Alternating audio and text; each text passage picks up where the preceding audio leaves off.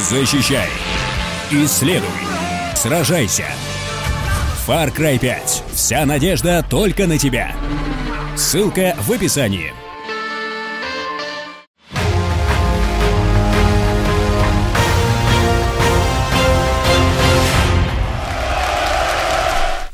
Я вас категорически приветствую. Вышедшую на днях игрушечку Sea of Thieves активно разоблачает гражданин по кличке Бэдол, появившийся на Reddit в соответствующей теме.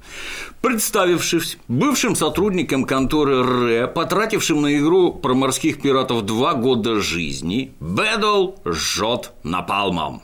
Я трудился над Sea of Thieves более двух лет. Многие коллеги тогда переживали, что игра получается примитивной, а геймплей сводится к непрерывным повторениям однотипных действий. Это происходило в течение последнего года моей работы в компании. Похоже, ничего не изменилось. Я ждал этого дня целый год. Ждал урагана говна, который разразится, когда все поймут, что им продали половину игры. Далее Бэдл повествует, как страдала команда, участвуя во внутренних игровых тестах Sea of Thieves, потому что всем было очень скучно и лень было работать тестерами. Дескать, многие в команде вообще не понимали, что за проект у них на стапелях. Изначальная идея якобы заключалась в том, чтобы сделать игру в духе фильмов жанра боди-муви, на которых выросли руководители проекта. Это такие фильмы, где, например, четыре друга вырваны из повседневной жизни и вынуждены отправиться в путешествие. Или два друга, как Харли Дэвидсон и ковбой Мальборо. Команда, мол, даже посещала специально арендованный кинотеатр с целью коллективного просмотра древнего фильма «Балбесы» «The Goonies». Это должно было помочь при создании правильной игровой атмосферы. Утверждается, что год назад, когда гражданин покинул проект, там еще не было ни монстров, ни ближнего боя вообще. То есть создание ключевых элементов игрового процесса руководство оставило на последний момент. Бэдл отмечает, что при проектировании игровых судов на них не были предусмотрены якоря. Якорь, как и снайперский прицел, изначально задумывали как предмет, который можно прикупить за реал. В результате якорь доступен бесплатно, но корабль просто высирает якорь из кормы. Ну, такова была воля гейм-дизайнеров, и несчастный Бэдол ничего не мог с этим поделать. Гражданин упрекает руководство проекта в излишнем внимании к мелочам и в полном равнодушии к действительно значимым для игроков сущностям. Например, а основной пиратский корабль, присутствующий в игре, непрерывно дорабатывался на протяжении двух лет, что породило внутри команды массу шуток. А вот о том, чтобы разнообразить геймплей подземельями, рейдами или чем-то еще, конторские боссы думать решительно не желали. И если, мол, они собираются развивать проект накал перфекционизма, следует немножко прикрутить, иначе ничего не выйдет. Игра всегда сводилась к простому циклу – добыть сундук, притащить заказчику, получить золото и купить украшения для корабля. Бэддол ждал, когда же придумают что-нибудь еще, но никто ничего не придумывал. Многие ветераны в команде тайно сходились во мнении, что это не игра. Причем, когда прототипу Sea of Thieves было 6 месяцев от роду, игровых механик в нем было больше, чем в финальной версии, разработка которой заняла 4 года. Читая подобные откровения игроделов, следует относиться к ним с предельной осторожностью, а лучше сразу все делить на три или на десять. Человек, сбежавший из команды за год до выпуска игры, вполне может находиться в состоянии жестокого конфликта с кем-то из руководства. И с помощью публичных высеров тупо сводить личные счеты, ну, стараясь хоть как-то нагадить вчерашним друзьям и коллегам. И тем не менее, многое из указанного действительно имеет место в итоговой версии игры и портит в целом неплохое впечатление от проекта. Лучшие эксперты тупичка по игрушечным пиратам день и ночь рубятся в Sea of Thieves.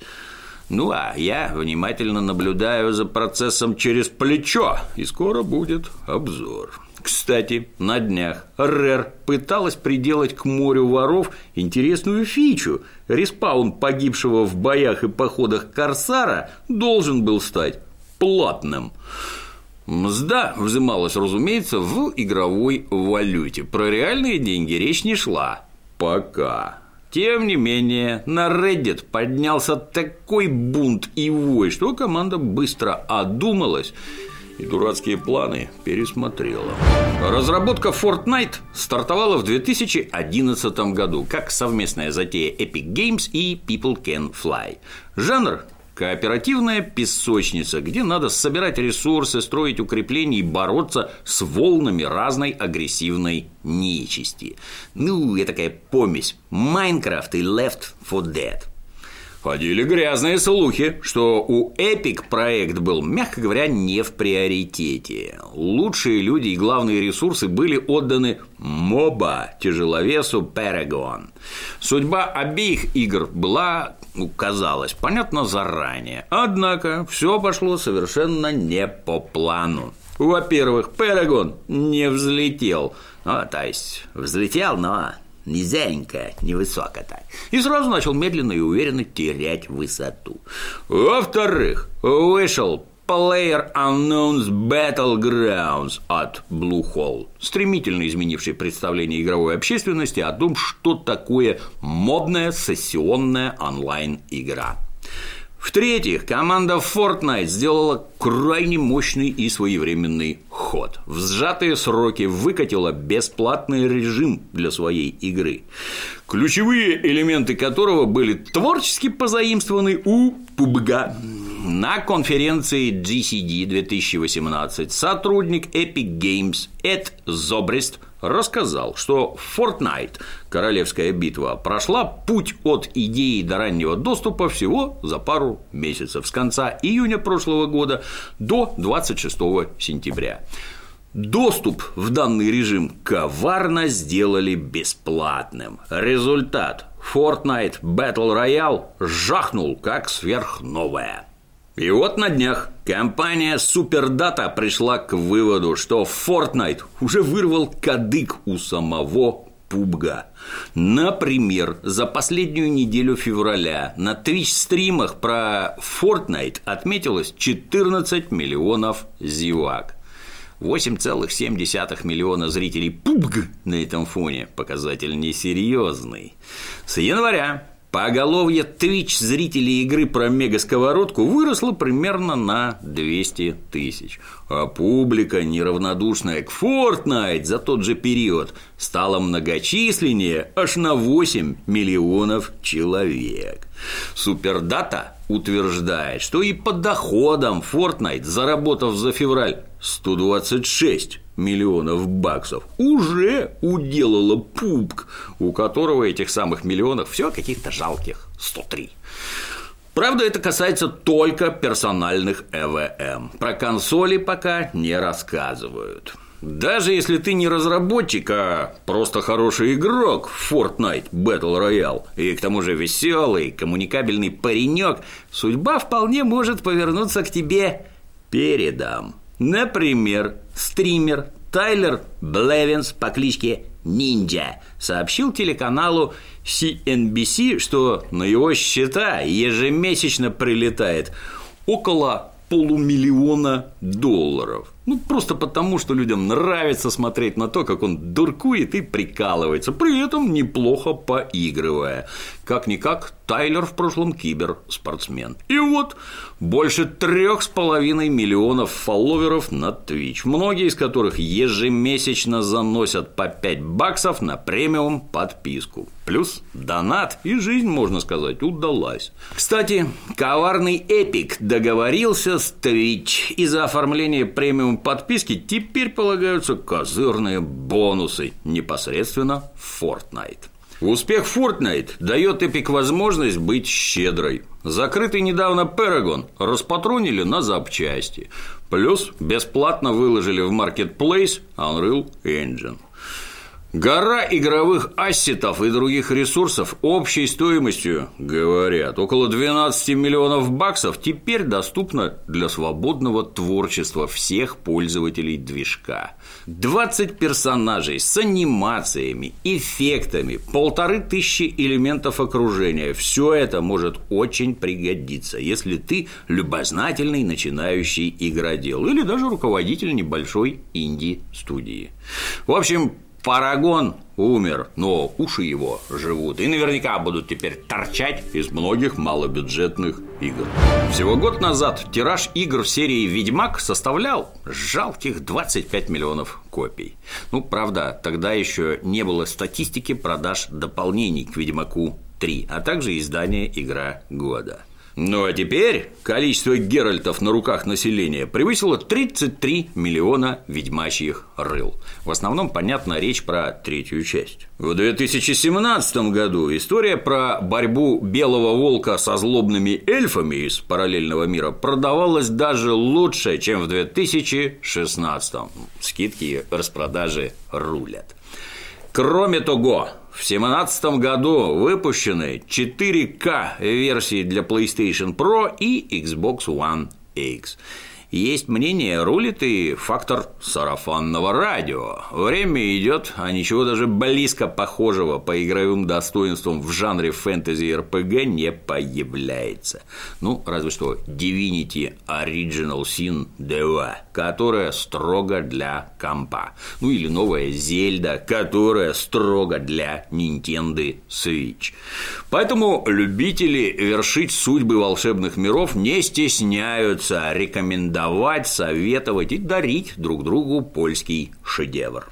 На волне небывалого успеха руководство CD Projekt подготовило внушительный манускрипт объемом 105 страниц с планами и перспективами на ближайшие годы. Главная задумка – конечный выпуск игры Cyberpunk 2077. Это киберпанк. Но кроме него фигурирует и еще одна РПГ калибра ААА, которую тайно пилят уже сейчас. Увидеть свет польская загадка обязана до 2021 года. В недрах тупичка высказываются смелые предположения, что речь про ремастер самого первого Ведьмака на современном движке. Есть мнение, многие бы оценили. Кстати, босс CD Projekt Адам Кичинский объявил, что вопреки ходившим ранее слухам, если Cyberpunk 2077 и будет оборудован онлайн-фичами, то уж точно не в момент выхода. Потому что все, кто может держать в руках мышку, яростно пилят и строгают монументальную кампанию для прохождения в одно жало. Есть мнение, приоритеты расставлены верно. Онлайн-игр в наши дни как грязи, любые сорта, все варианты. Но десятки миллионов граждан, как мы видим, неравнодушны к добротному синглу. Изготовление сюжетных игр, ну, безусловно, более узкий и специфический сегмент по сравнению с сетевыми развлечениями. Но если ты в этом сегменте лучший или один из лучших, ты уж точно не оголодаешь. С триумфом возвратилась домой из Китая женская команда игроков Counter-Strike Global Offensive под названием Russian Forces.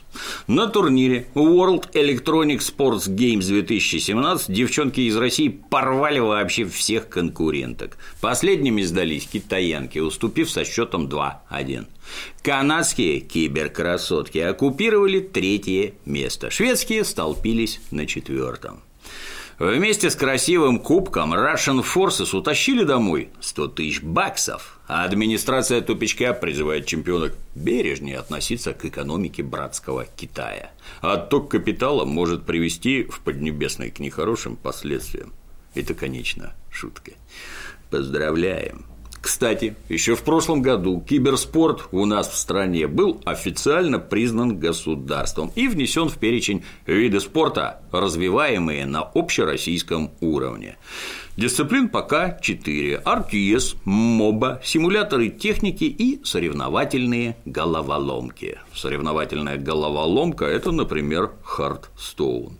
И вот на днях в городе-герое Курск появились первые отечественные обладатели спортивных разрядов по компьютерному спорту. На открытом чемпионате Курска среди школьников юные бойцы Павел Карачанский и Максим Воробьев отхватили второй разряд по компьютерному спорту, а Дмитрий Туров и Андрей Багров – третий. Ну, как говорится, с почином. Спорт в 21 веке меняется так же стремительно, как и вся остальная жизнь. Радует, что в родной стране это понимают не только школьники. В очередном обновлении к Grand Theft Auto Online появился легендарный советский заднеприводной болид УАЗ-2106, известный в народе как «шестерка». В городе Лос-Сантос, где происходит действие GTA Online, продукт отечественного автопрома почему-то проходит под названием «Чебурек». У администрации тупичка есть версия о причинах, которые подвигли Rockstar обозначить данный автомобиль именно так. Но название «баклажан» подошло бы, пожалуй, еще лучше. Разумеется, чебурек не имеет никакого смысла без шикарного тюнинга. Картонные бампера, спойлеры, пороги придадут экзотическому седану индивидуальность и статусность. Можно ли наглухо затонировать стекла, кинуть на пол богатые ковры и включить песню «Черные глаза» не сообщается. А на сегодня все. До новых встреч.